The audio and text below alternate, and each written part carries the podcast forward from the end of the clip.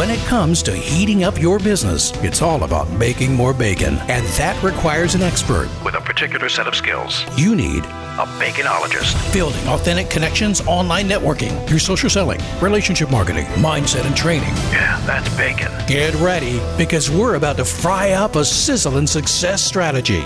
This is the Bacon Podcast with your host and business baconologist, Brian Basilico. It's a lot of bees, man.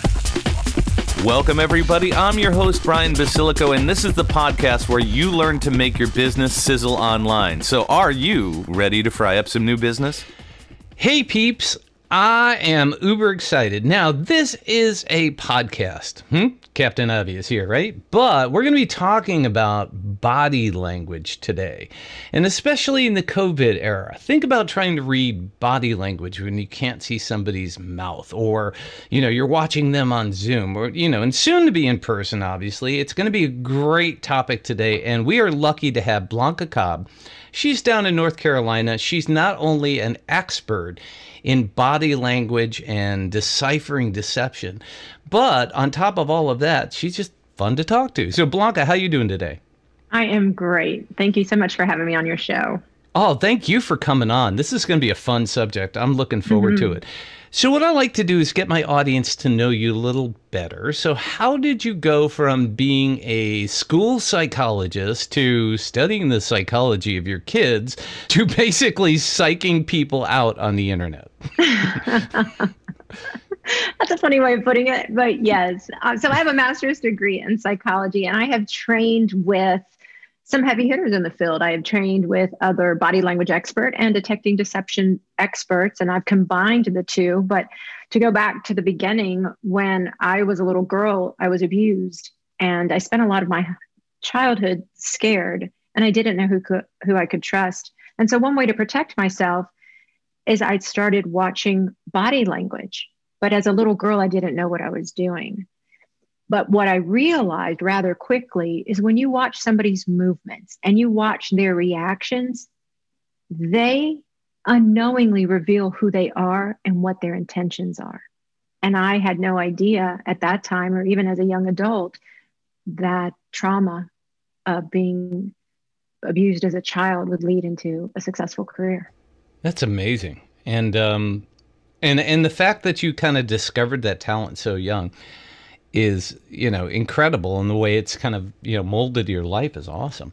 So one of the things that i've heard is that i mean there are like thousands of facial expressions right?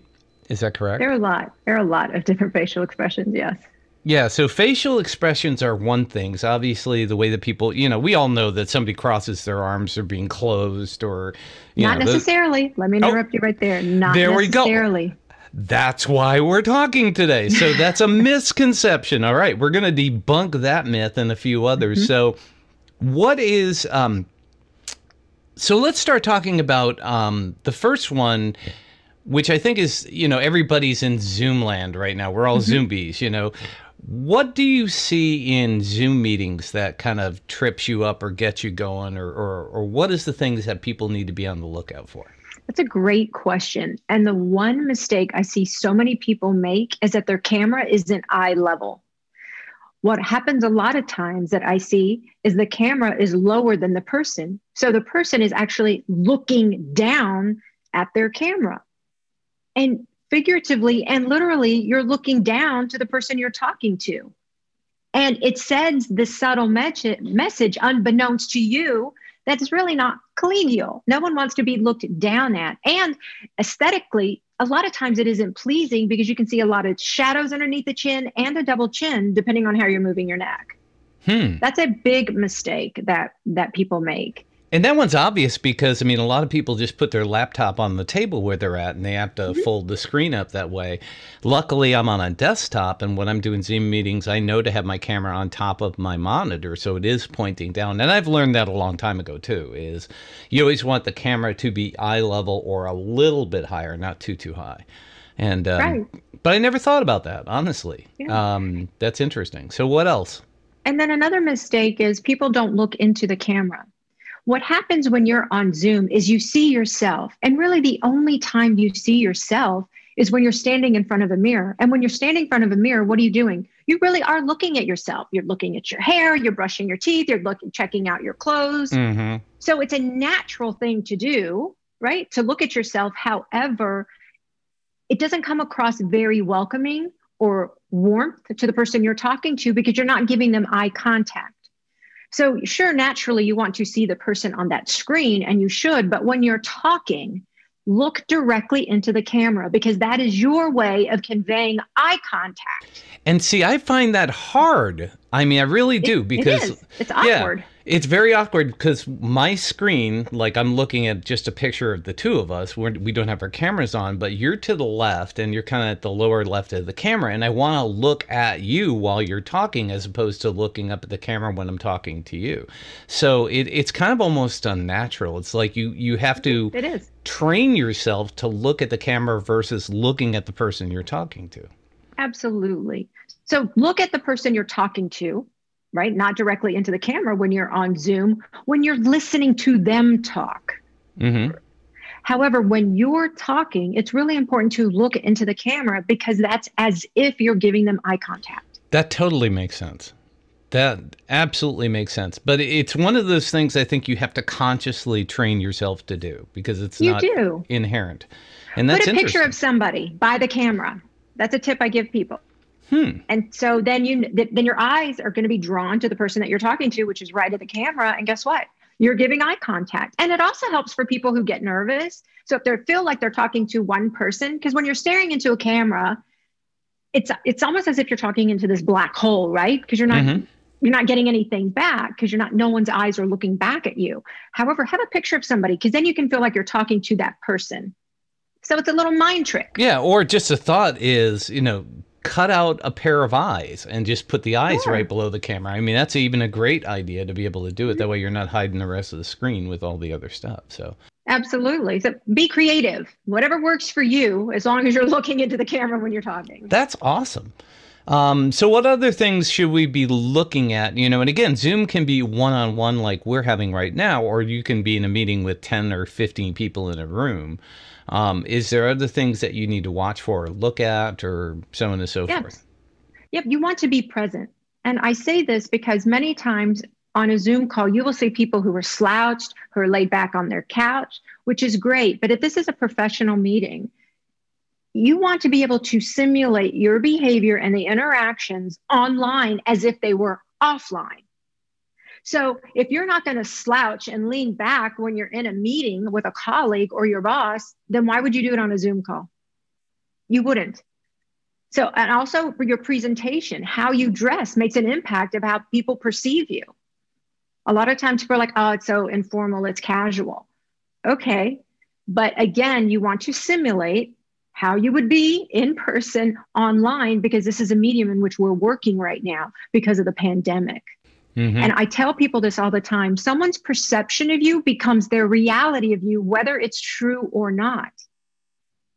And people don't realize this. So, another mistake is backgrounds. Mm-hmm. Not only you have to pay attention to your body language, what you're doing, but also your background. Backgrounds need to be clean, neat, and tidy. That's it. It doesn't need to be fancy. But when it's distracting and there's clutter behind you, people are making an impression of you. If mm-hmm. that's how you keep your home, then how can you be organized at work? Or no wonder you're losing folders at work because look at how your home is. People make these connections. Again, perception becomes reality. Right. And I ran into that mistake very early on in the pandemic is, you know, I was up doing a meeting. I was actually teaching, talking to people, and all of a sudden my wife walks behind me in my her bathrobe, and the dog walks by, and it's like, okay, I go immediately to Amazon. It's like, find me a green screen. there you go. You know, and that's the other thing is like if you can't, and the way my desk is positioned, you know, there's just no easy way to do it because my camera faces out to all these big windows, you know, and it just it doesn't look good. So, you know, I, I think that's super important too, is and create a background that looks professional. And, and, and to me, at least, I get overly you know, I, I, sensitive is probably the best way to say it. When somebody creates a background that is just so blatantly by my crap, you know, as opposed to something mm. that's nice and professional looking, you know. Yeah, sure. And then you bring up lighting. Natural light should be in front of you. Windows should be in front of you. Right.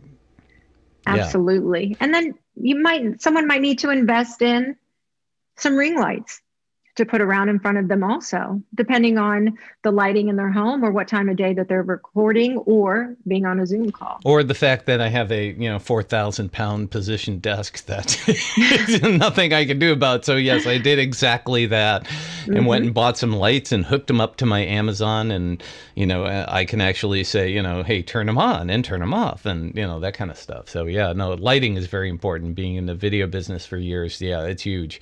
And mm-hmm. um, you know, and it's the old you know portrait versus landscape you know when you take pictures with your phones i mean there's so much to think about but the bottom line is once you get it set up it's done right yes exactly exactly yeah. Mm-hmm.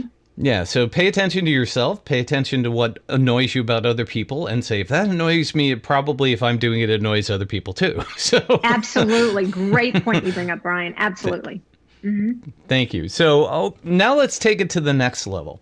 Mm-hmm. Um, we're meeting somebody in person at a coffee shop, but we both have a mask on. Um, mm-hmm. What are we looking for there? This is where you're going to focus on what you can see. So from the nose to the chin is covered. So really half of the face. So you can focus on somebody's eyes, their eyebrows, and their forehead. And there's a lot of richness of information there because eyebrows can be very expressive of how you're feeling. Let me give you an example. When someone is confused or something doesn't make sense or they're questioning something that you're saying, there's a furrow in between the eyebrows. There's a crease there. And so you can see that regardless if someone is wearing a mask or not. When someone is surprised or they're scared, their eyebrows go up in an arch. So that can let you know, okay, this might be surprise, this might be fear. And then you also have to look at the eyes and see what's happening. And when people are um, can start getting bothered, concerned, distressed, then they are get they get a lot of forehead creases.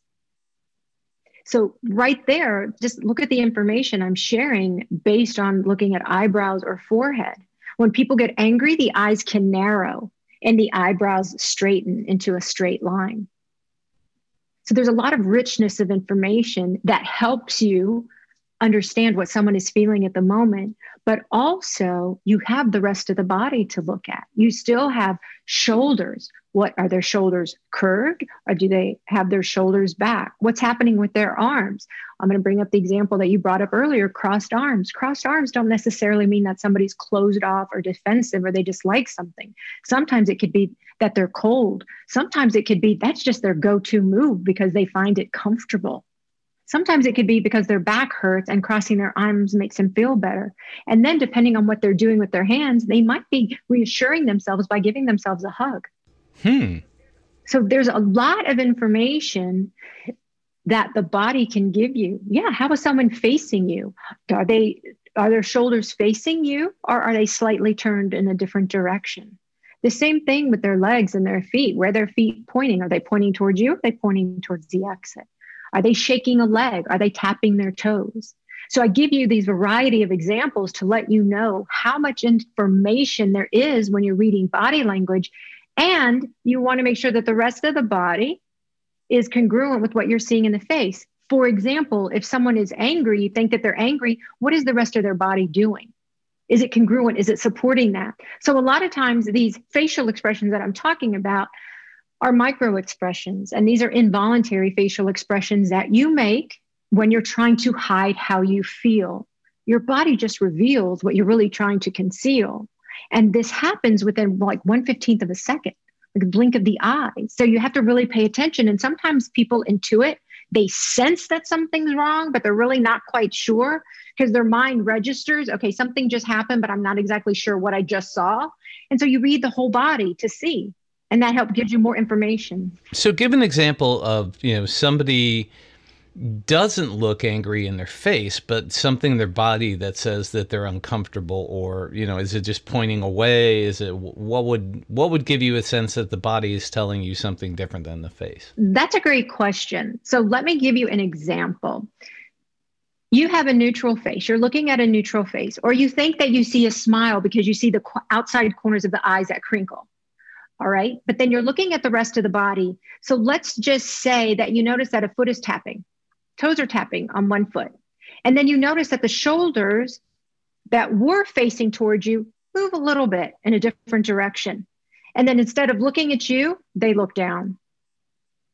That is not congruent with happiness. So mm-hmm. someone's trying to make you feel that they're happy, but their body, their other body language is saying, mm, not so much. And in those situations, what I tell people is ask questions. Ask questions. This is a great time to ask questions to see if you're right or not. Or you can drop the conversation and then bring it back up. Ask it again. Say it in a different way to see if what you saw initially still holds true. Are they showing you some signs of discomfort, of distress? So, does it make sense to say, you know, hey, I, am getting a sense that you're uncomfortable or something's not yes. right? So you should Bingo. actually go right to it and just don't don't um, don't dance around the subject. I w- I wouldn't. What would be the point, or what would you gain from dancing around the subject or ignoring it? How is it going to help the conversation or the relationship? That's what you have to ask yourself. Right. well, there's really certain. want to know. Can you want to, you know, you want to do something about it? Then I love what you said because it's very similar to what I tell people to say. Correct me if I'm wrong. It seems to me I'm getting the sense of. Right. And then they'll say, "Oh no, no, no. I'm just I'm distracted right now because I realize I'm double parked. I'm afraid I'm going to get a ticket." You see, so that's why you ask those kinds of questions. Yeah, and and the point I was going to bring up was that you know there are certain people that always like to please people, and if you ask them if they're upset, a lot of times you feel like you're going to make them upset, right? Mm-hmm. So yeah, I, I, think the thing to do is don't be afraid of that. You know, just absolutely. Mm-hmm. If you're coming from a good place, Right. Because you really want to understand, because you want to move the conversation along, or you want to let the other person know that how they feel is important to you, then absolutely address it. But it's all in how people address things. It's very different to say, hey, I'm getting the sense of, instead of, I can see that you're angry right now. Mm-hmm. You hear that? And some people will do the latter. And what happens in those situations, and I tell people, people pick up your vibe. So whatever you throw out there, someone's catching and throwing it right back. Because what happens so much is that people are always looking at somebody else. Are they interested? Are they telling me the truth? Uh, what are they hiding from me? Do they really like me? Mm-hmm. You always focus. My point of saying this is you're always focusing on the other person instead of realizing that you bring something to that interaction. You bring something to that dynamic. So you have to check yourself also. And back to what we originally talked about, you know, with having the camera down and looking down at the camera. What you what you said was the difference between having a confrontational approach, which is basically talking down to somebody, you look angry, mm-hmm. versus having an empathetic approach, saying, exactly. you know, is this making you feel uncomfortable? You know, it's like, I understand, you know. So I think mm-hmm. the way that you approach it is, is huge. Absolutely. No question. Great points. So let's take it a little wider now. We've got from being in a box on a computer to being in front of somebody in a one on one situation. What are some of the things we need to look at? Let's say you're standing up at a you know a, a, corporate meeting and and giving a presentation to a group of people what are you looking for around the room and the same thing if you're giving a presentation maybe to a networking group or something like that what are you looking for as signs that what you're saying is connecting with the audience? That's a great question. You make contact with each person and you do this with your eyes. You want to look, you want to take a second, and as you're talking, whatever points you're delivering, when you look at one person and you start to talk, they feel like you're talking directly to them. You're making a connection there. Then you go to the next person, and it doesn't have to be sequential, right? The whole front row. You can pick different people in the audience and different places, different locations in the audience also. And then as you're doing this, because you're being intentional, you're delivering information, but you're looking at one person as you talk, you make one point, then you look at another person, right? That gives you the opportunity to see how people are responding to you. Are people engaged? Are they looking back? Sometimes people get so engaged, they might lean forward a little bit. I've seen people actually move up to the end of their seat when they're really engaged with what someone is saying. Look at their facial expressions. Are these facial expressions one of interest? Or are you noticing that something happening with their lips, like they're pulling their lips back? Pulling their lips back sometimes isn't a good sign, depending on the context in which it is happening. It could be that they're not buying what you're saying. And then look at look at their body language again. Are they are they facing you? Are they turning a little bit away from you? Are they looking at their phone? Now, the phone is it can be a little com- mm, not confrontational. That's not a good word. It can be a little controversial. That's a better word. And the reason is some people think that if people are on their phone, they're not paying attention to you. Well, the flip side could be that maybe they're on their phone because they're telling somebody about this great conversation. Maybe they're tweeting it. Mm-hmm. Maybe they're putting it on Facebook. So my point of bringing this up is not to make automatic assumption of what's happening. Right. But I'll give you a tip. If you feel like you're losing somebody, you can gently say, Hey, John, what do you think about such and such? The point I just made. I'd love to hear your thoughts. So you do it in a way that brings the person back into the conversation and see how they handle that. Yeah. So basically, what you're doing is, you know, and, and this is one of the things I focus on is social media, is you're basically creating engagement. Yes. You're you're almost forcing that person to engage with you by asking them a question, which I think is awesome. I, I think that's a great way to kind of bring somebody back. And I agree with you on the phone thing. Mm-hmm. They could be taking notes. They could be prepping to take a picture. They could be doing a lot, you know, fumbling for where's my camera? I can't figure out where my camera exactly. is. Um, so there's a lot of different things that can go on. So to kind of summarize this and bring it into a, a neat bow mm-hmm. or package. Mm-hmm one of the things that immediately comes to mind is wow, I've got to, you know, when I'm on camera, I've got to look at the camera. I've got to put eyes up there. Um, you know, when I'm meeting somebody, I've got to watch their legs and their knees and their feet and their right. toes. and, you know, it just seems like a lot to take in and it almost can get distracting. So, how do you train yourself to do this kind of subconsciously where it isn't distracting for the other person? That's either? a great question. And a simple answer and a simple technique would be practice at home with your family. You don't have to tell them when you're at dinner, right? Uh, at home, you're having family dinner. Or let's say you're vegging on the couch with a member of your family. Start talking to them and start looking at their body language. And you're going to become more comfortable with it. So it's, it's, you have to prepare before you give a speech. You prepare before you present a proposal to a client. It's the same thing with body language when you're using it effectively and powerfully and influentially. You practice before you actually do it in a situation that really matters when you're giving a presentation, whether in person or on Zoom, before you're talking to a client.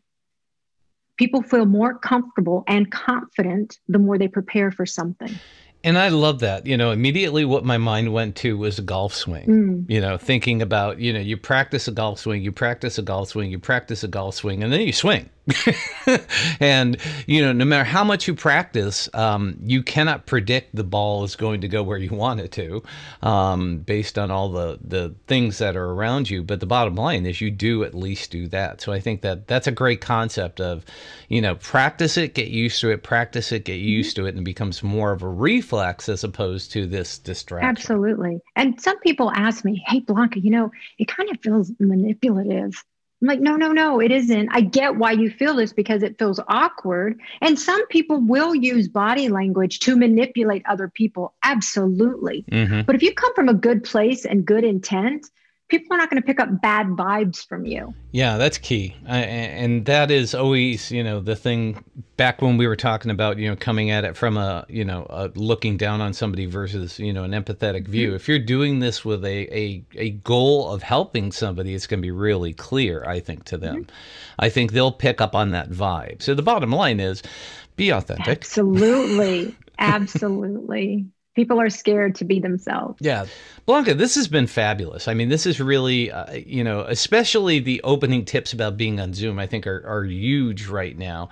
And and the thing is, is I, I look at it as like almost like a platform of starting from one place, getting to the next and getting to the mm-hmm. next. I think you can grow these things as you go along and as we start to get back out into the world and being ourselves in groups. So if people wanted to learn more about you and the kind of things that you do, obviously they can, you know, fly down to Greensboro, North Carolina and watch you on Channel 2 News, and like I told my son to do. Um, or they could probably find you on the internet somewhere. I'm oh, assuming. yes. You can pretty much find me everywhere on the internet. I have a YouTube channel. I'm on Facebook, Instagram, Twitter. I love Clubhouse, a new audio platform. And pretty much everywhere I'm at Blanca Cobb. Oh, and on LinkedIn. Awesome. And that's how we met was actually on Clubhouse. We were just kind of hanging out in a room and you started talking about some stuff and I said, this woman's going to be a good interview. And boy, um, my sixth sense was right. You did a great job. Thank so you. Blanca, thank you so much for coming on and dropping some sizzling hot bacon knowledge bombs on my peeps. And I am so looking forward to coming down North Carolina sometime this summer and watching you on TV. Great. That's fabulous. Thank you so much. Thank you for letting us sprinkle some bacon bits into your brains. Want some more? Learn more about this podcast and our guest experts at baconpodcast.com. Have questions? Send them to Ask Brian at baconpodcast.com. Until next time, keep sizzling. And remember, it's all about the bacon.